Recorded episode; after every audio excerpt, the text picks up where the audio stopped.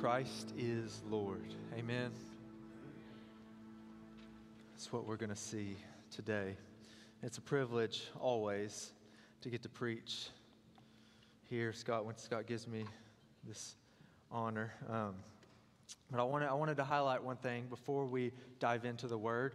In your uh, worship guide, there's this little handout, Fasting and Feasting. If you want to just look at that, um, take that home with you, read it. And uh, it, it's just a helpful little guide that uh, we've, we've made here for you uh, as, as we enter this season. And I just want to reiterate what Lee has said. Um, you know, we, we fast with, with purpose and we fast together. Uh, that, that's what this is all about. It was pretty cool. It might have been yesterday. I was driving down the road, um, leaving my neighborhood, and I saw a, a little church with, you know, they have that digital sign that kind of rotates stuff through. And as I was driving, I saw 21 days of prayer and fasting. I was like, wow, that, that's pretty cool. I don't know a single person at that church, don't know the pastor, never been in there, but in a, in a significant way, we are united together uh, for the good of this city and for the glory of Jesus. And I, that, that's just really cool and really special that we get to partner together with these churches to seek the Lord. Um, but we do it intentionally, we do it together. Uh, Scott wants us as a congregation to fast on Saturdays uh, throughout this month the 13th through the 14th, the 20th through the 21st, and the 27th through the 28th. So, starting next Saturday. And if fasting has not been a, a regular part of your life, or you maybe have never done it, uh, it, it's, this is a really easy step that you can take. So, on Saturday, you eat breakfast, you eat lunch, and then you skip dinner and you skip breakfast on Sunday morning. And then you break your fast on uh, lunch on Sunday. So that's 24 hours in between your meals. And so that's a 24 hour fast. It's, it's a great entry point into this spiritual discipline of fasting. And that's what I'm going to be doing. That's what Scott's going to be doing. That's, that's what we urge you to do as the body of Christ as we unite together. But we have a goal, we have a purpose in pursuing this together. And Scott's given us that. He's cast that vision that we are to pour ourselves out for God's kingdom, for God's glory. That's our aim.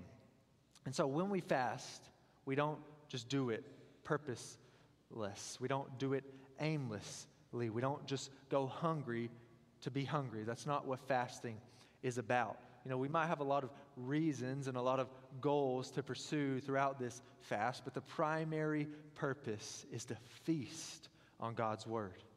And so that's what we are going to look at today feasting on the Word. We're going to be in 2 Kings chapter 22 and 23. We've got a lot of ground to cover.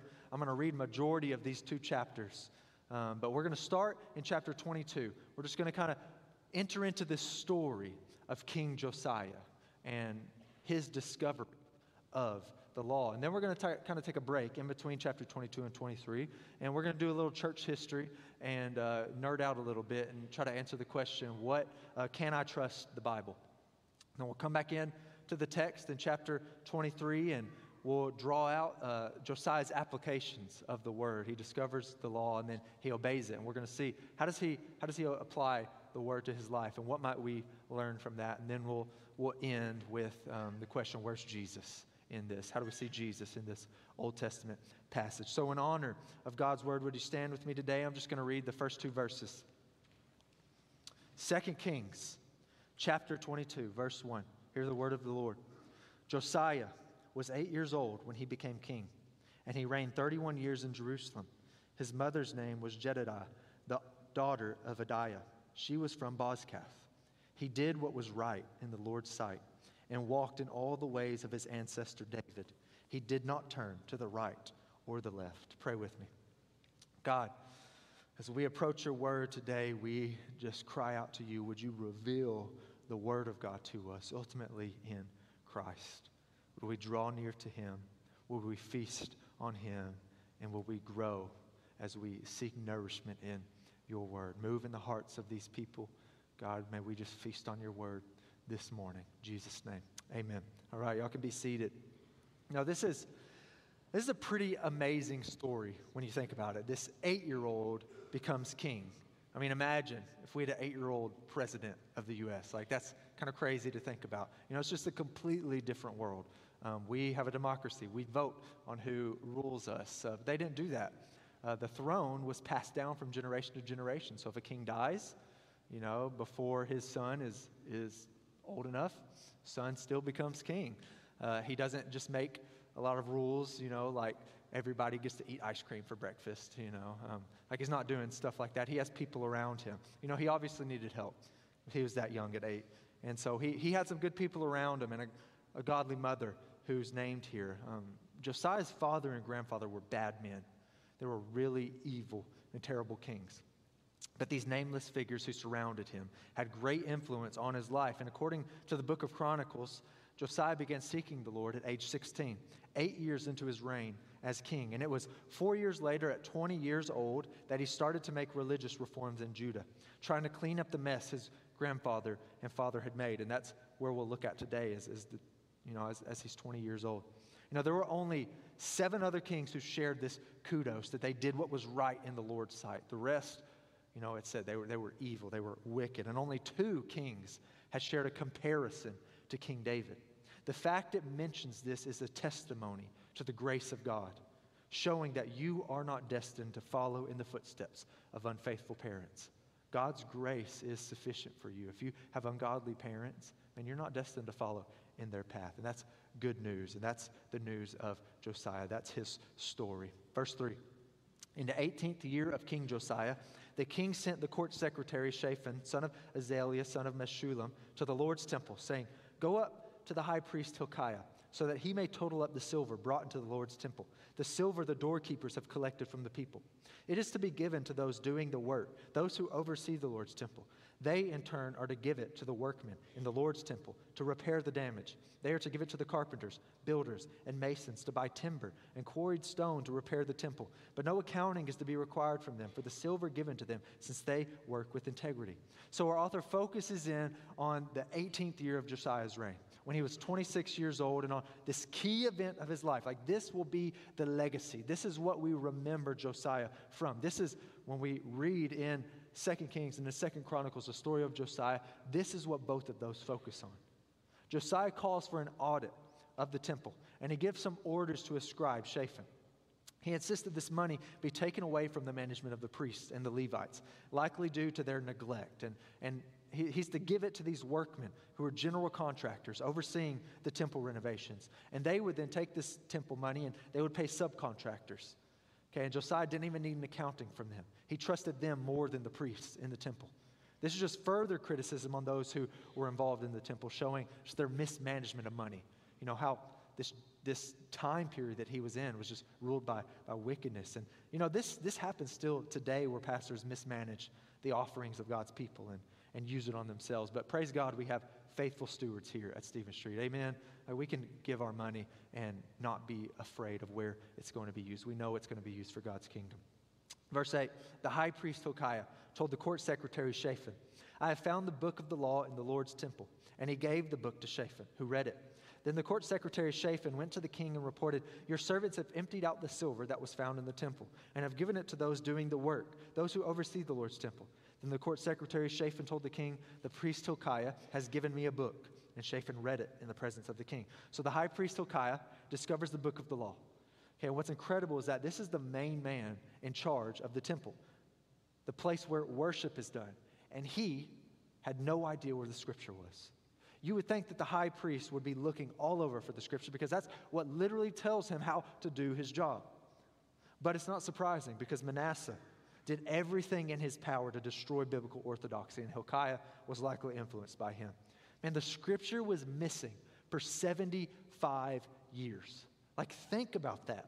And it's, it's just hard for me to even fathom that. That is the entire existence of Stephen Street. That would be like Stephen Street starting and there never being a Bible in this building, and yet we're still here 75 years later. Like, that is absolutely mind blowing. So, Shaphan, the king's scribe, reads this book, the book of the law. He goes to the king and then he gives him an update on the temple audit and then just like quietly mentions, oh, hey, we found this uh, old book.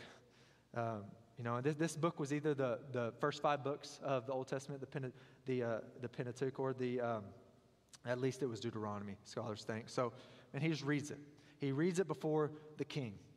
And this whole scene is just ironic Because Deuteronomy 17 literally says, it commands that the king is to make his own copy of the law. He's to handwrite the entire law out and he's to read it every single day. That's the king, that's God's command to the king. You know, so this verse was probably read out loud to Josiah, in addition to all the other laws that are found in there. And it elicit this just genuine response of sorrow and conviction and fear in his heart. He was overwhelmed, just completely overwhelmed. And here's how he responded. Verse 11. When the king heard the words of the book of the law, he tore his clothes. Then he commanded the priest Hilkiah, Ahikam, son of Shaphan, Achbor, son of Micaiah, the court secretary Shaphan, and the king's servant Asaiah, Go and inquire of the Lord for me, for the people, and for all Judah about the words in this book that has been found. For great is the Lord's wrath that is kindled against us, because our ancestors have not obeyed the words of this book in order to do everything written about us. Man, this response reveals just the spiritual darkness of this period in Judah's history. The impact on Josiah is just instantaneous. He tears his clothes as this expression of grief. He's so baffled, like so confused, he doesn't even know what to do. You know, not often are kings humbled. When we think about kings throughout history, humility is not typically a characteristic of them. But Josiah was humble. So he orders these men. He says, Go and find out more. He realizes Judah's in deep trouble, but he doesn't even know where to begin. I mean, the law's been lost. He doesn't know it. He doesn't know where to start. He needs some prophetic direction and someone to explain the further meaning of the word. Verse 14. So the priest Hilkiah, Ahikam, Achbor, Shaphan, and Asaiah went to the prophetess Huldah, wife of Shallum, son of Tikvah, son of Harhas, keeper of the wardrobe. She lived in Jerusalem, in the second district. They spoke with her. She said to them, This is what the Lord God of Israel says. Say to the man who sent you to me, This is what the Lord says I am about to bring disaster on this place and on its inhabitants, fulfilling all the words of the book that the king of Judah has read, because they have abandoned me and burned incense to other gods in order to anger me with all the work of their hands. My wrath will be kindled against this place, and it will not be quenched. Say this to the king of Judah, who sent you to inquire of the Lord. This is what the Lord God of Israel says As for the words that you heard, because your heart was tender, and you humbled yourself before the Lord, when you heard what I spoke against this place and against its inhabitants, that they would become a desolation and a curse. And because you have torn your clothes and wept before me, I myself have heard. This is the Lord's declaration. Therefore, I will indeed gather you to your ancestors, and you will be gathered to your grave in peace. Your eyes will not see all the disaster that I'm bringing on this place. Then they reported to the king. So Huldah home, this prophetess, is, it's like the entrance of an emergency room. The results of the diagnosis was not good. There was no hope. Death was imminent. Didn't have much time. Disaster upon Judah was promised. It was guaranteed, and nothing, nothing was going to change God's word. Too long had the people abandoned God to serve idols. Too long had they stirred up the anger, the fury, and the wrath of Yahweh. Yet, God decided to show mercy to Josiah because he is the God who responds to cries for mercy from sinful people. Judgment is certain, but it's delayed.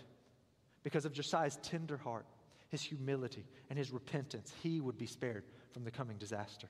And as described at the end of these chapters, Josiah dies four years before the Babylonian captivity where Nebuchadnezzar invades Judah. And this shows God's faithfulness to his promises, both in his mercy and in his judgment. God is sovereign, he is ruler over all and his will is certain. And God's will is determined by God's word.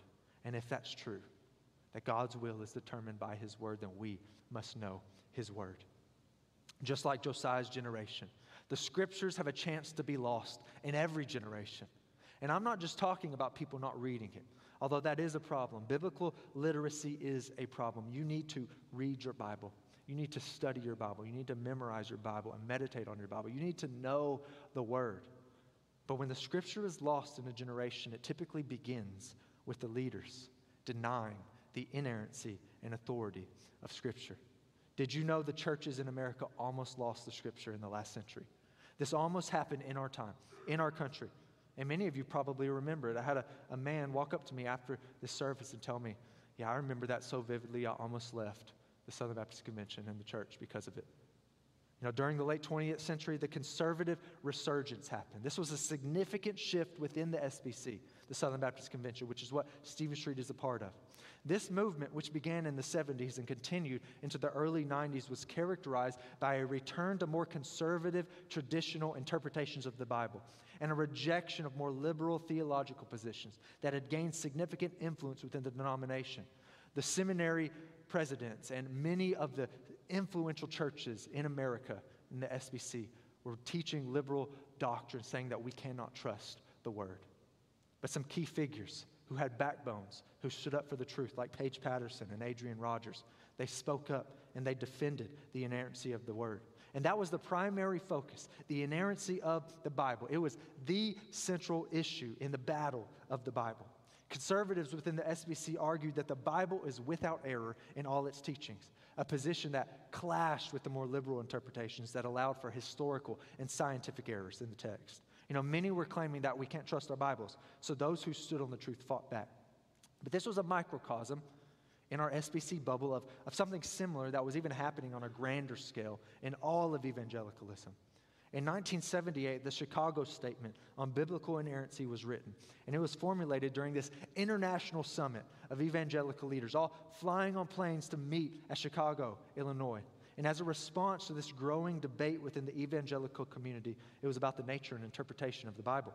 The statement aimed to define the evangelical stance on the Bible's authority particularly affirming the belief in the inerrancy of Scripture, meaning that the Bible, in its original manuscripts, is without error in all it affirms, whether that relates to doctrine or historical details or, or anything.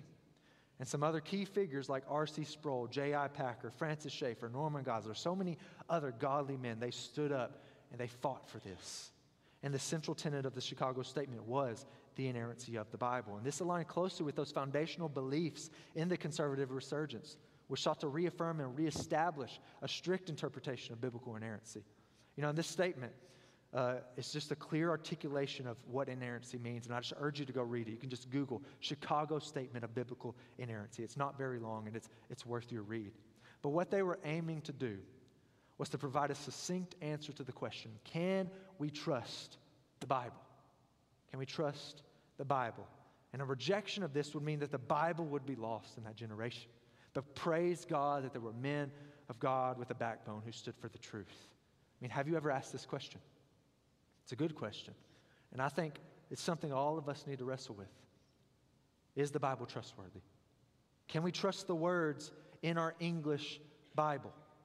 Or is it just a translation of a translation of a translation of a translation of a translation where information gets muddied over time? You know, the Bible's not just a book like any other book.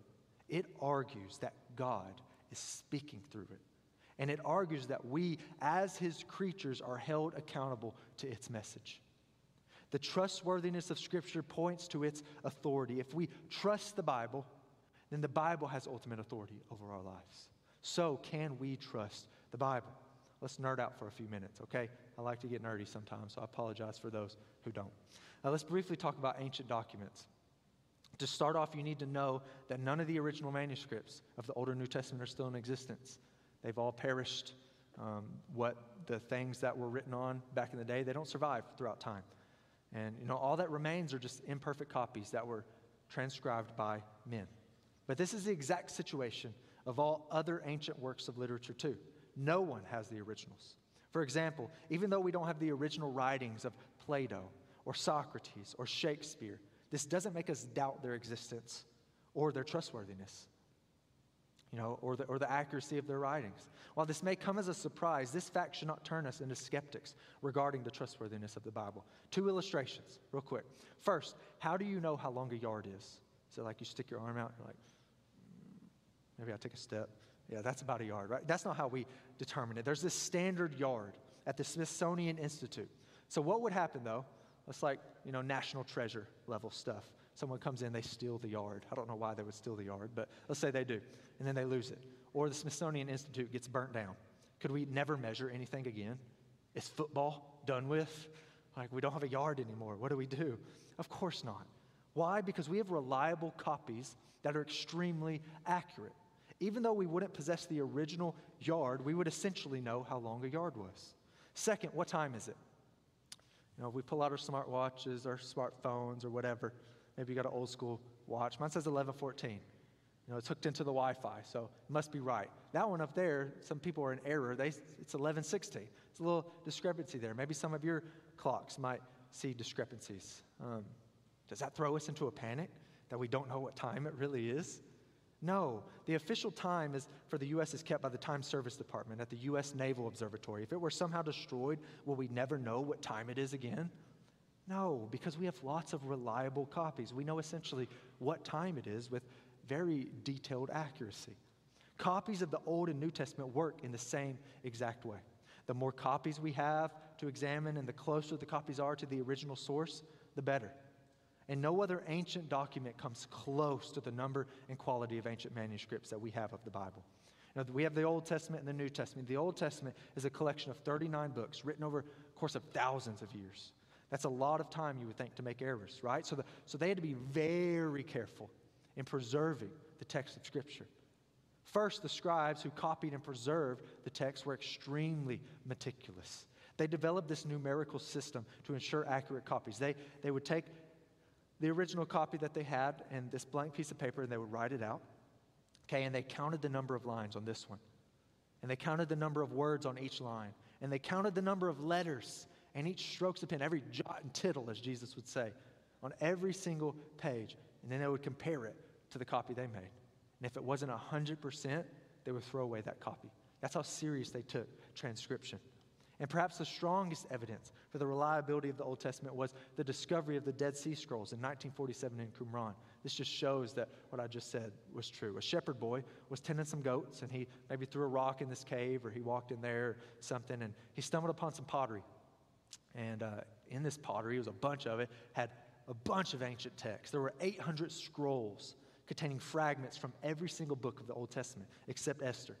And these documents dated from 200 BC, that's before Christ, to AD 50. They were really old. The most significant one was the entire book of Isaiah, which dated to 75 BC, that's before Christ. Okay, before this discovery, our oldest manuscript of Isaiah was from like 1000 AD, after Christ. So when they compared these documents, which have over a thousand years between them, they were 95% identical, word for word, copy of each other. And the 5% variations that they found were just slips of the pen, like a letter messed up or um, a misspelled word, like nothing significant at all. Man, God was faithful to preserve his word. Amen? And as strong as the case is for the trustworthiness of the Old Testament, it's even stronger for the New Testament, which is where it ultimately matters. The New Testament was written in Greek, okay, from AD 49 to about AD 95, and it consists of 27 books, multiple authors. There's an incredible amount of manuscript evidence supporting it. Most ancient documents only have like a copy, uh, like, I mean, a handful of copies left. For example, some writers around the same time as the New Testament, um, this Greek historian Her- Herodotus had, you know, there's 109 copies of his works, 31 from a guy named Tacitus, 150 from Livy. No, not much. Next to the Bible, the most copies we have of an ancient text is Homer's Iliad, which is about 2,300 copies. But the Greek New Testament alone has more than 5,700 manuscripts, and we're discovering more as time goes on. And that doesn't include the 10,000 Latin manuscripts and almost 1 million New Testament quotations from the early church fathers. We don't even need the manuscripts. We could take, just take the writings that we have of the early church fathers, take their quotations of Scripture, and we would have the whole entire New Testament. They quoted it all. We contain an embarrassing amount of riches in this regard. No other ancient document even comes close. Not only do we have an abundance of manuscripts, we have really, really old ones. Not most ancient works of literature can't say that. Our earliest fragment comes from a portion of John, which dates to AD 117. No, scholars assume John wrote it in AD 95. That is like 20 years between those. That is amazing. There's a lot I could say here, and we could get really nerdy, and we've probably got too nerdy for some of you. But one final point about how we got our Bible. How do we know that the right books were included in the New Testament? You know, the books of the Bible had an authority that was recognized, not given. You know, the, the Roman Catholic Church believes that, that the authority of the Bible was given to it by the church. But that's not the case. We, the, we receive the authority of Scripture. People who combine these separate writings in the one book that we now call the Bible did not invest, invest authority into this book. Okay, they affirmed what was already authoritative within the community, and they just simply organized it so that we can carry it around. Like, what a blessing this is. We don't have these scrolls and individual writings that we just have to keep to ourselves. Now, the selection process known as canonization generally followed four criteria, and all four of these things had to be present in order for them to recognize this is the Word of God. Apostolicity, meaning it was written by an apostle or under the authority of an apostle. They had to prove that there was writings that came later that they would discover that they thought maybe we should include this. But then as they began to examine, it's like, okay, this was written after the time of the apostles. This is not the word of God. Orthodoxy, meaning that it did not contradict previously revealed truths of the word. Antiquity, meaning it was from the time of the apostles and no later. Universality, meaning it was widely accepted as authoritative. All of those things had to be present. And in light of all of this, with the surface just barely scratched, we possess sufficient reason to trust our English Bibles. The scholars we have are experts in translation. You know, you could study Greek, you could study Hebrew, but your personal translation of the Bible is not going to be better than what these scholars have created. Man, they are using a plethora of ancient manuscripts. They're, in essence, translating the exact words of the apostles into English for us. And that is a major blessing. Church, you can trust your English Bible because God has preserved His word for us. That's good news. Now, let's get back to Josiah, chapter 23. There's this sharp contrast between Josiah and the two kings preceding him. The contrast between these kings is that Josiah is shaped by the word of God, and they were not. He trusts the Bible. And unfortunately, this approach seems so impressive because it seems so rare to see people broken over their sin and desiring total obedience to God's word, submitting to its authority. Josiah stands on the firm conviction that the word of God is sufficient and authoritative for all of his life. And conviction of this kind always leads to action. If you believe the Bible is true, then you will do what it says. Chapter 23 is about how Josiah does that. He rolls up his sleeve and he gets to work obeying the word of God. We see three ways. First, he renews a covenant. Second, he cleans house. And third, he revives biblical worship. Covenant renewed. Chapter 23, verse 1. So the king sent messengers, and they gathered all the elders of Judah and Jerusalem to him. Then the king went to the Lord's temple with all the men of Judah and all the inhabitants of Jerusalem, as well as the priests and the prophets, all the people from the youngest to the oldest. He read it in their hearing, all the words of the book of the covenant that had been found in the Lord's temple. Next, the king stood by the pillar and made a covenant in the Lord's presence to follow the Lord and to keep his commands, his decrees, and his statutes with all his heart and with all his soul, in order to carry out the words of this covenant that were written in this book. All the people agreed to the covenant. So Josiah's response is surprising to me. Consider what we just learned. God promised, promised, it was, it was set in stone that he was going to pour out his wrath on Judah and nothing was going to stop him. Josiah could have let that demotivate him. He could have let that lead him to disobedience. He could have let that lead him to apathy and to sinful indulgences of the flesh. I mean, he was king. He could have got whatever he wanted. But no, instead, he went to the house of the Lord. He read the word of God to the people, and he made a covenant with God, a promise to follow him and to keep his commandments. He knew that even if this revival would be temporary, he would do whatever he could to bring glory to God through obedience to his word. He was not managing his own kingdom, he was managing God's kingdom, and he took that task seriously. And the first step in Josiah's reformation was standing firm on the word and recovering biblical faithfulness. Revival always begins with the word of God being obeyed by God's people. And the second step that he took was the covenant together. And Josiah knew that reform would not come through one man, not through a king, not through a pastor or a priest, but through the entire community, standing on the word together, encouraging each other, and holding each other accountable. It says they all agree to the covenant. That's kind of what we're doing in this 21 days of prayer and fasting. We are uniting together as the body of Christ, not just Stephen Street, but the body of Christ, and we are seeking the Lord together. Church, we need each other. And if you've been coming to Stephen Street for a while, but you've never joined, you need to. You need to. It's important for you to make a covenant, to make a promise to other believers that you're going to follow Jesus with them. You're going to pursue the Lord together.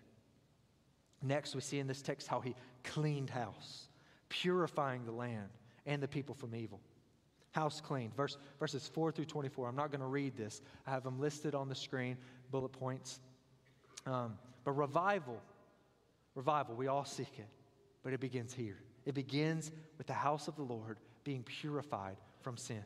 Josiah wanted to see sin eradicated from God's people, and here's how he did it in 13 ways. He removed pagan paraphernalia from the temple and burnt it in verse 4. He killed the pagan priests in verse 5. He took the Asherah pole, pagan idol, and pulverized it to dust and threw it on the pagan graves um, in verse 6. He tore down these male prostitutes' temple apartments. There was apartments built by the temple for male prostitutes. He tore it down in verse 7. And he defiled Judah's high places and got rid of their priests in verses 8 through 9. He defiled Tophet, the place of child sacrifice, to the false god Moloch in verse 10. He removed and destroyed sun worship paraphernalia in verse 11. He tore down and smashed royal idolatrous altars in verse 12. He eliminated all of Solomon's dumb mistakes. Solomon did some evil things, and probably the people thought they viewed him as sacred cows. They were, they were tradition at this point. And God's king, the wise king, he tore it down. Doesn't matter. He destroyed the props for fertility worship in verse 14. He pulled down and defiled Jeroboam's Bethel worship center in verses 15 and 16. He went on a purge throughout the northern cities in Samaria in verses 19 through 20, and he eradicated the occult practitioners, these mediums, these spiritists, these people who were trying to speak to the dead and other occult practices. In verse 24, I mean, dude, Josiah got a lot done during his reign. It's like it took years. It was like a very difficult but the primary thing that we can glean from this is that God's people were not aligning their lives with His Word. Man, look how far they had fallen. Look at this.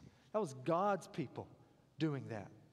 Man, God's people, look at the mess they had gotten themselves into.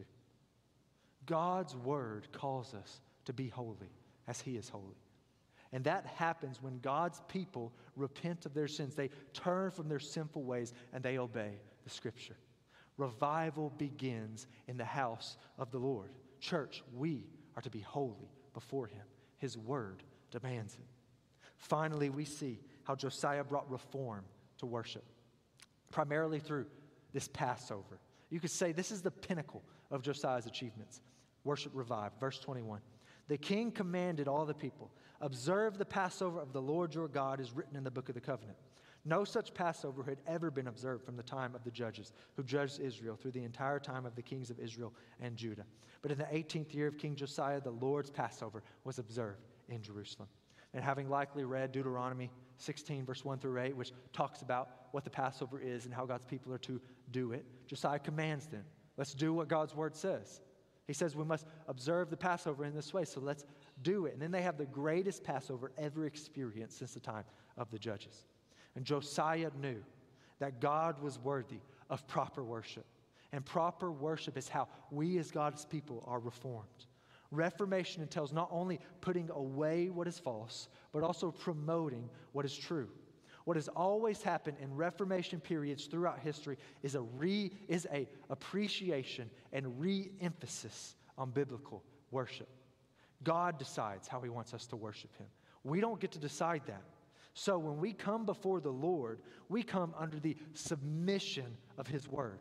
What that looks like today is a church that regulates their worship according to the Word, not according to the world. We are not trying to be innovative and cool. We are trying to be faithful. We preach God's Word, looking at it, exposing what God has said in His Word. We sing God's Word singing truth into our hearts and up into the ears of God. We pray God's word, confessing our sin and giving Him thanks. We display God's word through baptism and through the Lord's Supper. And we obey God's word by leaving this place and going and making disciples. That is true worship, and that's what we are called to as Stephen Street Baptist Church. You know, you would think, Maybe Josiah discovering the law was the climax of this passage. Or maybe him ridding Judah of all that filth and purifying God's people. Maybe that was the climax of this passage. Or maybe when he finally reinstitutes and celebrates the Lord's Passover in a magnificent way. Maybe that was the pinnacle of this, the climax of this passage. But that's not the case. We come to the climax and conclusion in verses 25 through 27. The writer's been building up Josiah and his ministry up to this point. Look at verse 25. Before him there was no king like him who turned to the Lord with all his heart and with all his soul and with all his strength, according to all the law of Moses. And no one like him arose after him. Man, I don't know about you, but Josiah seems like the guy. Like he's the man.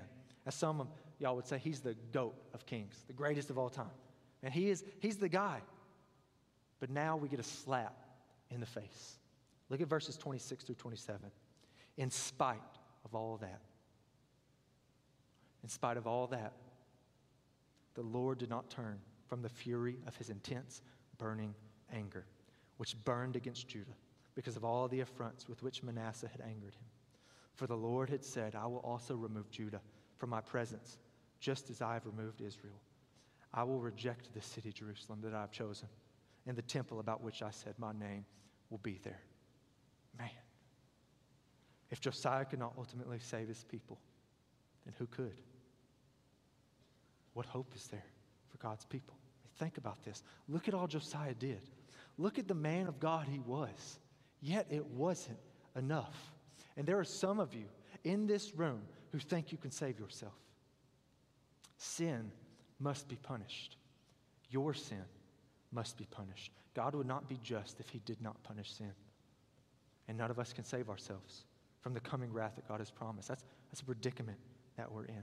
Man, no governmental power can protect you, no worldly philosophy, no amount of good works can cover your sin. You could read the Bible every single day of your life trying to find answers to your questions.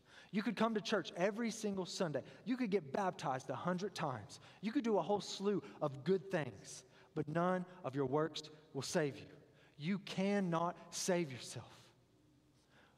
But there is one who can save you.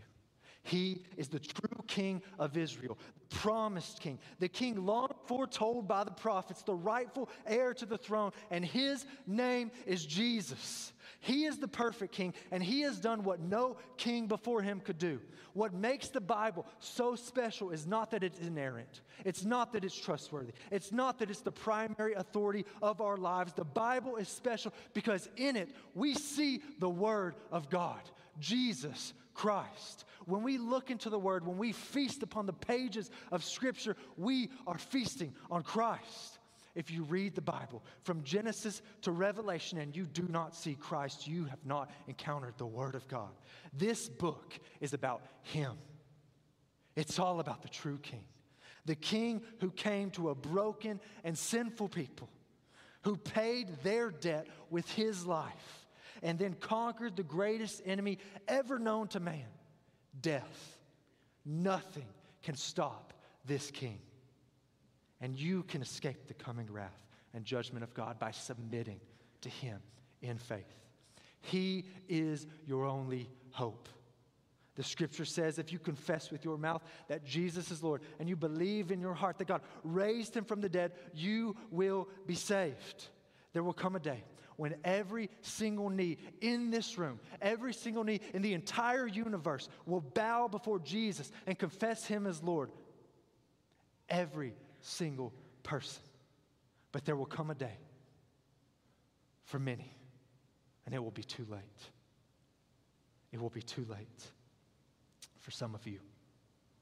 May that day not be today. Come to the Lord. Bow your knee to Christ the King. Pray with me.